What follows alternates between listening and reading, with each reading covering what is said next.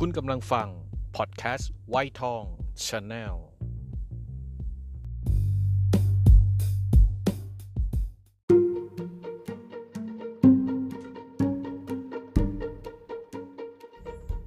เกิดมาบน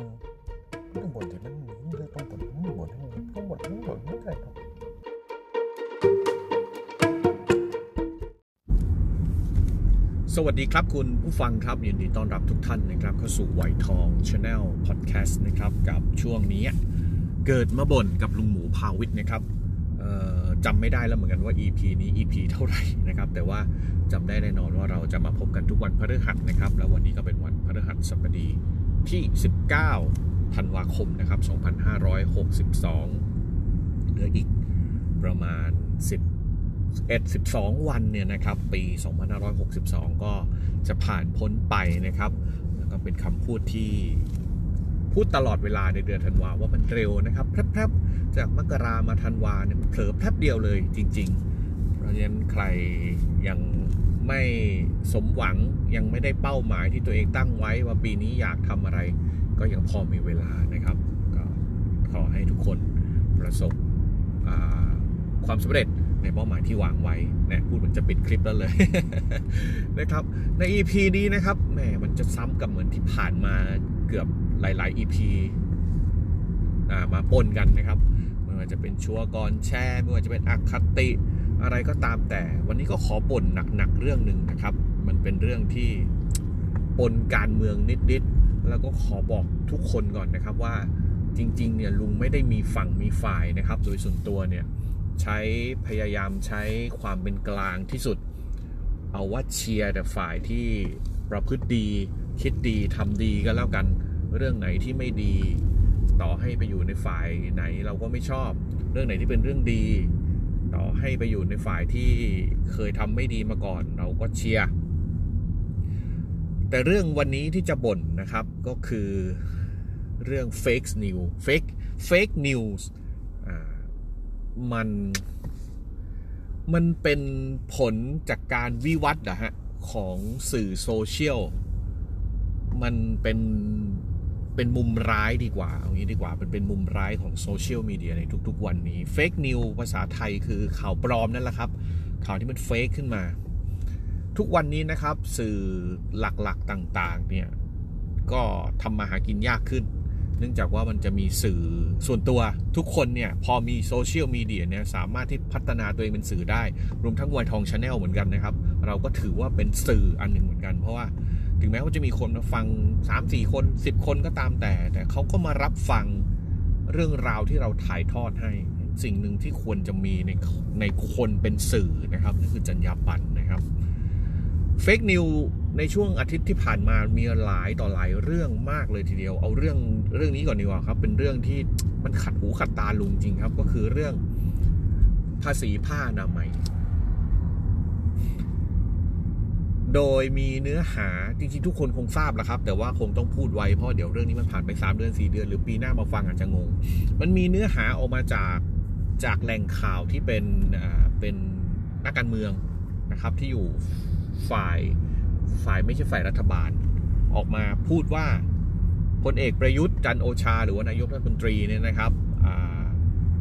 จัดหมวดหมู่ของผ้าอนามัยเป็นสินค้าฟุ่มเฟือย และมีผลทำให้ต้องถูกจัดเก็บภาษีของผ้าอนามัยเพิ่มขึ้น 40%ข่าวนี้ก็ถูกแพร่หลายไปยังสื่อโซเชียลต่างๆ ไม่ว่าจะเป็น Facebook Twitter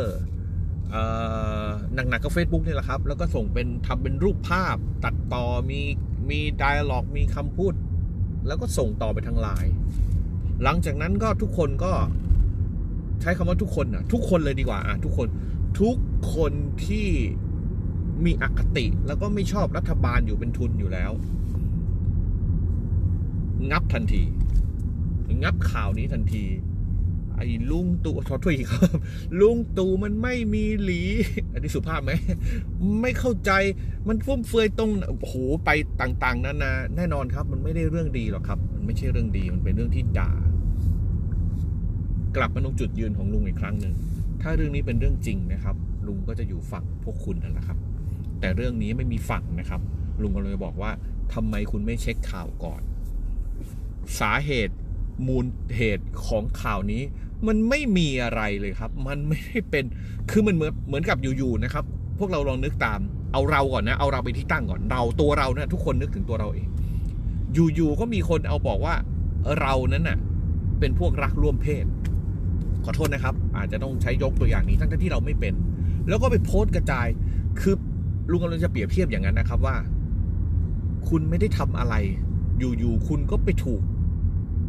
จะว่าใส่ร้ายเหรอ เออ นั่นแหละ มันลักษณะงั้นครับ คือข่าวนี้มันไม่มีอะไรเลยครับ มันอยู่ของมันอยู่เฉยๆ ไม่มีอะไร อยู่ๆผู้สมัครสสคนนี้ นักการเมืองคนนี้ก็มาพูด โดยสันนิษฐานว่าน่าจะหยิบในส่วนของผ้าอนามัยแบบสอด จุดเนี้ยมาใช้ เพราะผ้าอนามัยแบบสอดเนี่ยถูกจัดอยู่อีกหมวดหมู่หนึ่งสาเหตุที่เขาจัดหมวดหมู่อีกหมวดหมวดหมู่หนึ่งไม่เหมือนผ้าอนามัยทั่วๆไปเนี่ยเพราะมันมีความไม่ปลอดภัยในการใช้ อย่างอย่างไม่ไม่ระมัดระวังนะครับเพราะฉะนั้นเขาจึงจัดหมวดหมู่ออกมาอีกหมวดหมู่หนึ่งเพื่อที่จะให้มันแตกต่างจากผ้าอนามัยที่ผู้หญิงทุกคนต้องใช้กันทุก ๆ เดือน ที่วางขายตามท้องตลาด ก็จิบประเด็นนั้นมา เพราะฉะนั้นกำลังจะบอกทุกคนอีกครั้งหนึ่งนะครับว่า สื่อสารมวลชนส่วนตัวมันมีความร้ายกาจแบบนี้ ขอให้ทุกคนระมัดระวังในการเสพสื่อ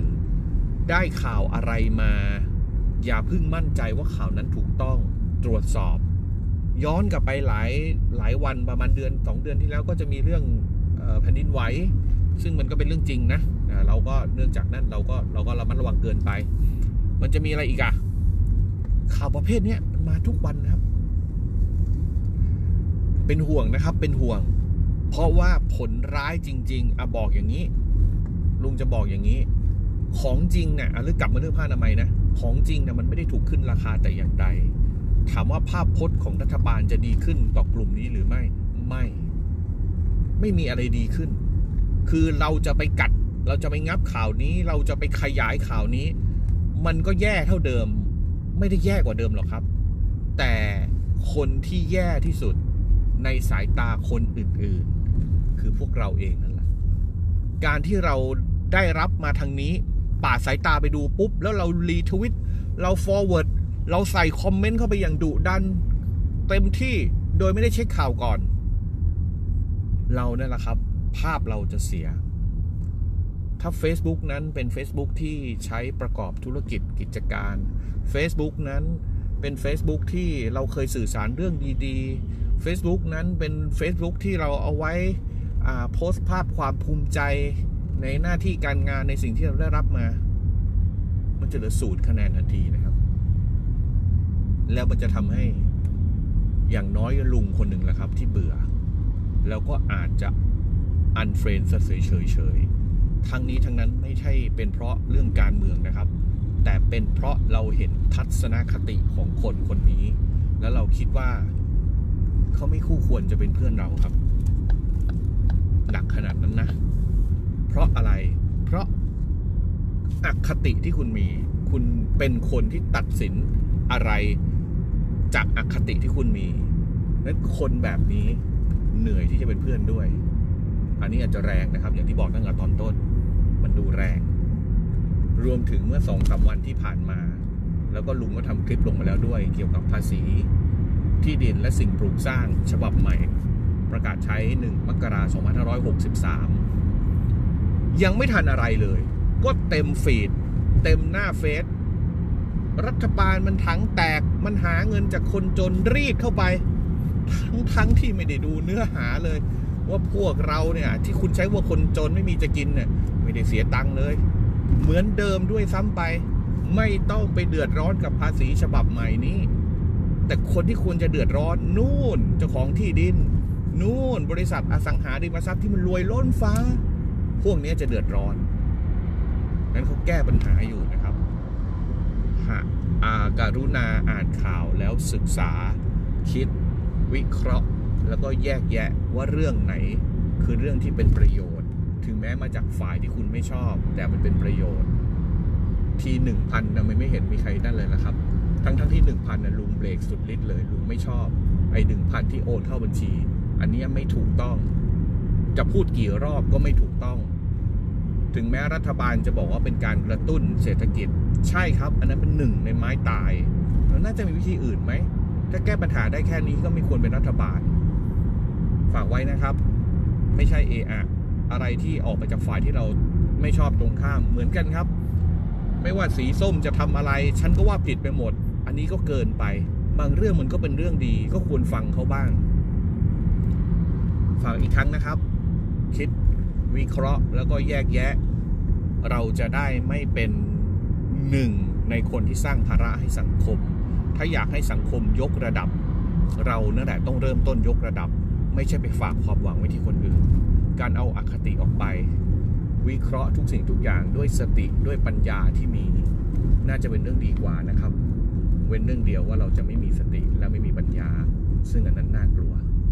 ขอบคุณที่ฟังมาถึงตอนนี้ครับ ไม่ฝากนะ อารมณ์เสีย ขอบคุณครับ สวัสดีครับ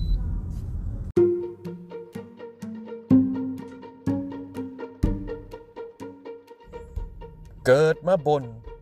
ต้องบนที่มันเรื่องต้องบนต้องบนต้องบนต้องบนไม่ได้ครับ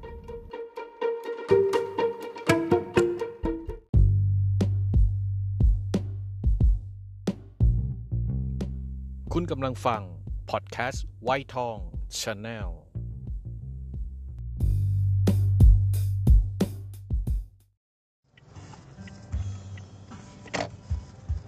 สวัสดีครับ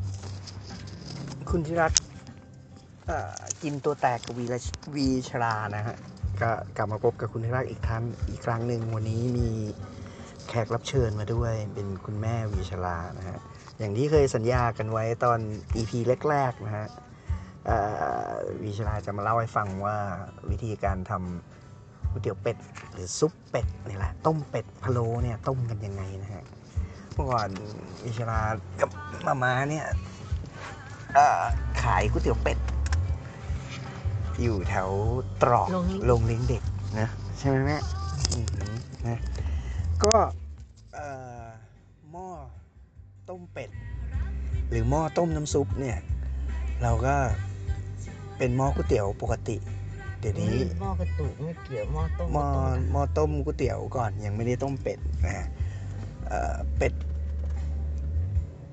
หม้อต้มน้ำซุปหม้อต้มน้ำสต๊อกเนี่ย เราก็จะใส่กระดูกเอียวเล้งสองสามโลเอ่อที่แม่เคยใช้เนี่ยก็ประมาณสัก 3 กิโลถึง 4 กิโล แล้วก็เอ่อจะมีใบเตยสักห้าสามต้น 5 ต้นห่อเอ่อแล้วก็มัดเอาลงไปต้ม เสร็จแล้วในหม้อนี้ใส่อะไรบ้างแม่ กระเทียม กระเทียมพริกไทยสักบดพริกไทยบด พริกไทยทุบพริกไทยทุบพริกไทยพริกไทยเม็ดพริกไทยหอม ทุบทุบทุบพริกหอม ไม่หอมไปกล้าเกินอย่าพึ่งดิยังไม่ได้ห่อเราเอาแค่ในในหม้อน้ำก่อตานลในหม้อเนี่ยอ่าใส่น้ำตาล น้ำตาลใส่ขาว ไม่ใช่น้ำตาลปี๊บน้ำตาลใส่ขาวใส่ขาวใส่เหล้าเหล้าเหล้ากักหนึ่งกักหนึ่งเลยเหล้าอะไรก็ได้ แต่สมัยก่อนบ้านแม่โค้ง บ้านแล้วก็ชาก็รีเจนซี่ที่ผมจะคิดติดตากันหน่อย แม่โขงก็ได้แสงโสมก็ได้เหรียญทองก็ได้นะฮะไม่เอาเหล้าขาวนะเราเล่นนะเราเล่น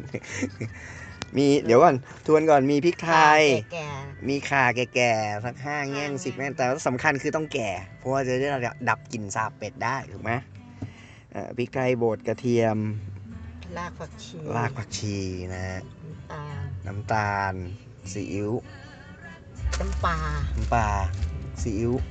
ซีอิ๊วดดำเลยเหรออ่าซีอิ๊วดำจะได้เกิดสีดำนะฮะแล้วก็มันมีดีที่ห่อเครื่องยาจีน เราเอาผ้าขาวมาผืนหนึ่งทับสักำผ้าขาวบางผ้าขาวบาง ทับสักประมาณสักสองชั้นสองชั้นถึงสามชั้น เพื่อไม่ให้สิ่งข้างในเนี่ยมันออกมาข้างนอก ส่วนที่ในผ้าเอ่อห่อผ้าเนี่ยเรามีอะไรบ้างครับแม่ ไปกักไว้กักอบเชย อบเชย แล้วก็พริกหอมพริกหอมอือหืออะสามพริกหอมภาษาจีนเขาเรียกอะไรอะไรเจียวเจีชยววงเจียวชวงเจียวนะอือหือสามอย่าง สามอย่างแค่นั้นเองเหรออ่า ง่ายๆแค่นั้นเองเหรอไว้กัก ไปกักอบเชยอบชวงเจียว จับทุกอย่างใส่ในผ้าขาว แล้วมัดเชือกผูกเชือกผูกเชือกกลมๆแล้วกลมๆแล้วก็ทิ้งลงไปในหม้อเลยต้มแหมอันนี้ได้แล้ว อันนี้คือน้ำน้ำเป็ด น้ำสต๊อก ส่วนตัวเป็ดที่ต้มที่บ้านเนี่ย ก็ต้องในนั้นมีอะไรบ้างเป็นก็เป็นพวกเนี่ยเป็นห่อเครื่องยาเนี่ยเอาไปต้มออกเครื่องยานี้เหมือนที่กันเหลือเก็บเก็บจากนั่นแล้วก็ใช้เครื่องยาเนี่ยแหละเอาไปต้มในหม้อใส่ซีอิ๊วซีอิ๊วดซีอิ๊วดำแล้วก็ำใส่เกลือ ใส่น้ำเกลือน้ำปลา น้ำปลาน้ำไม่ซีอิ๊ว ใช้ซีอิ๊วใส่ซใช่อไหมสไม่ใช่น้ำปลา เออใส่ซอสซอสปรุงรสอืม อืมตาภูเขาแล้วพวกนี้น้ำมันหอยหน่อยน้ำมันหอยด้วย อันนี้คือหม้อหม้อที่ต้มต้มเป็ดพะโล้เลยตาหากไม่เกี่ยวกับหม้อสต๊อกเมื่อกี้ อืมแล้วทุกอย่างต้มต้มแล้วก็เป็ดจะสามตัวสี่ตัวห้าตัวใส่ไปในนั้น ปิดฝาต้มนานไหมกระเทียมพริกไทยใส่ลงไปให้หอมผักชีก็ไล่ใส่ด้วยนะอืมขายพวกรากผักชีพริกไทยเนี่ยถ้ามีก็ใส่ลงไปให้มันนั่นอืมก็จำได้ต้มเป็นพะโล้อะ จำได้ว่าหม้อเนี้ยโอ้โหไขมันลอยเยอะลอยเยอะเป็นมากต้มมาก็มันก็แล้วก็จะช้อนน้ำนี่ก็น้ำมันอย่าทิ้งำแล้วก็วันต่อไปก็ใช้ไอ้ใช้ชุดเนี่ยเนี้ยหม้อเนี้ยหม้อเนี้ยต้ต้มมไปเรื่อยๆ กี่ต้มวันเปลี่ยนทีไหมหรือว่าช่างมันก็ปล่อยไปไว้อย่างนั้นไปอะเรื่อยๆ ต้มไปเรื่อยจนนั่นจนจจนนไขใช้มันไม่เยอะได้แล้วมันจนนั่นก็ถึงจะเปลี่ยน อืมก็นานอยู่นะเป็นอาทิตย์สามอาทิตย์สองอาทิตย์สามอาทิตย์สิบสี่สิบห้าอาทิตย์เดือนหนึงเปลี่ยนหนนึงอะว่างง่ายๆอืม เพราะว่าตัวนี้เนี่ยมันต้มไปเคี่ยวไปเรื่อยยิ่งเคี่ยวยิ่งดีเติมอะน้ำก็เออเคี่ยวเคี่ยวไป อันนี้คือต้มเป็ดพะโล้ในหม้อสต๊อกที่บ้าน ส่วนขายอย่างเมื่อกี้ที่บอกไปก็ตัวนั้น กระเทียมวิชลาเมื่อก่อนนี้ แขวนไว้เต็มบ้านเลยนะมามาซื้อไว้แดกคูล่านี่ไม่กล้าเข้าบ้านเลยนะ แขวนไว้เต็มแล้วก็เอามาผ่านมูลิเน็กนะฮะแล้วก็ปั่นปั่นเสร็จแล้วก็ตั้งน้ำมันพอเจียวนี่แล้วก็เจียวกระเทียมเอง นี่บางใส่ทีก็ใช้น้ำมันในเป็ดนั่นแหละมาเจียวหอมดีผสมลงไปหอ๋น่ออย พอเราต้มเป็ดหลาย ๆ วันเข้าน้ำมันมันก็ลอยเยอะ เราก็เอาน้ำมันเป็ดตัวนั้นนะมาต้ม มามาทอดมาเจียวมาเจียวกระเทียมก็ประหยัด เจียวได้ก็เจียว อืมบางทีก็เอาน้ำมันเอาเอาหมูสามชั้นมานั่งหั่นหั่นหั่นทำเป็นไอ้น้ำมันกากหมูได้กากหมูเอาไปใส่ในกระเทียมเจียวของก๋วยเตี๋ยวอีกอ่าอันนี้จำได้ตอนเด็กๆ แล้วมีอะไรอีก ที่เราเตรียมเครื่อง เป็ดไอ้อย่างเลือดเลือดกับปีก เวลาอะไรอะไรเอออะไรเนี่ย เราตั้งมาก็เอาพะน้ำพะโล้ที่ต้มเป็ดนะผสมนิดนึง แล้วก็เอาน้ำใส่แล้วก็ใส่ซีอิ๊วน้ำปลาลงไปน้ำปลาอืมน้ำปลาเลยอันนี้เน้ำปลาหน่อยมันจะได้นั่นอืม ก็เคี่ยวนานไหมให้เลือดมันเดือดปุดปุดปุดปุดอะเดือดเดือดพอเดือดเท่านั้นเองแล้วมันเข้าเนื้อนิดนึงก็ใช้ได้แล้วเลือดมันไม่นั่น อืมต้มไม่นานเดี๋ยวมันจะพอง อืมต้มพออ่อนๆไฟอ่อนไอ้ๆไป ไอ้ไอ้อะไรอะไรหม้อนี้เนี่ยใส่เลือดแล้วก็มีปีกใช่ไหมมีตีนมีขาโทษทีครับ มีขาขาเป็ดนะฮะเป็ดปีกเป็ดปีกคอเป็ดคอเป็ดนะฮะแล้วก็เราก็แยกขายอะไรได้อีกอืมโอ้โหขายถูกเมื่อกี้ขายถูกขวัญใจแท็กซี่สำล้อเลยนะ เมื่อก่อนนี้พอ4ี่โมงเย็นห้าโมงเย็นปุ๊บแท็กซี่ หรือสำล้อมาจอดรอบอก ผมขอเอียวเล้งกระดูกหมูมานั่งแทะกันนะฮะแล้วเผลอๆมีแม่โขงมีเหล้าขาวมานั่งกินกันด้วย ก็ก็ใครที่จะทำหรือว่าใครที่ทำประกอบอาชีพเรื่องของก๋วยเตี๋ยวเป็ด มันมีเคล็ดลับอยู่นิดเดียวก็คือ ตัวข่าตัวนั้นน่ะขอให้เป็นข่าแก่นะมันจะดับกลิ่นข้าวเป็ดสาบเป็ดได้แบบได้แบบชะงักชะงันน่ะ เวลาเราเอามาต้มเป็นเครื่องพะโล้แล้ว ถ้าเราเราขาดข่าเนี่ยมันจะมีกลิ่นกลิ่นสาบเป็ดใช่ไหมแม่อืมสาบเป็ดนี่แพ้เลยนะ แพ้ข่าแก่อย่างเดียวนะข่าอ่อนก็ใช้ไม่ได้ด้วยอือฮึก็ก็ตรงนี้ฝากเอาไว้ ก็อย่างตามสัญญาเหล้าเหล้าเนี่ยมันจะได้หอมอ๋อแต่เหล้ามันดับนะอ๋อมีเหล้าด้วยอีกตัวหนึ่งฮะแต่บ้านเราใช้รีเจนซี่นะฮะแล้วเพราะพ่อนี่ชอบทานรีเจนซี่เป็นเหล้าองุ่นนะฮะองุ่นหมัก เอาก็เห็นแอบแอบเหลือของป้าก็ใส่ไปหมดทุกทีแหละ ก็ฝากไว้นิดนึงสำหรับพอดแคสต์วัยทอง Channel นะฮะ วันจันทร์กินตัวแตกกวีชลานะฮะ วันอังคาร Love Lover Love Your Health นะฮะ ของน้องลินี่นะฮะ วันพุธก็ยังเป็นขุดกรุเพลงเก่ากวีชลานะครับ วันพฤหัสเป็นเกิดมาบ่นนะฮะ หรือไปดูมาแล้วของลุงหมูนะฮะ เหมือนเดิมในช่อง YouTube ก็ยังมีวัยทอง Channel มี3เซ c ชันด้วยกันนะฮะ มีทั้งวัยทอง Cine Cinema Cineplex ฮะ Cinema อ่ามีวัยทองเอ่อเอ่อเกี่ยวกับเรื่องของเกมนะฮะ น้องน้องทีมก็น้องทีมก็บอกคุณพ่อให้ให้ทำช่องพอดแคสต์นี้เพิ่มขึ้นมา ส่วนวัยทอง Channel เป็น N วัยทอง Channel ของเราก็ยังมีอยู่นะฮะ แล้วก็ Facebook Fanpage ดูแลโดยกวีชลาเองก็ยังมีเรื่องราวเข้มข้น ใครอยากเอ่อให้กวีชลาหาข้อมูลตัวไหน inbox เข้ามาเก็บไว้ในเอ่อ Facebook Fanpage แล้วเดี๋ยวผมจะเอามาข้อมูลเหล่านั้นเนี่ย แล้วก็ไปหามาให้ไปสืบสอบมาให้ว่าคุณต้องการทราบข้อมูลพวกนี้นะฮะ ก็ วันนี้สมควรแก่เวลาแล้วยังไงเจอกันใหม่ EP หน้า ขอบคุณครับ บ๊ายบาย สวัสดีครับผม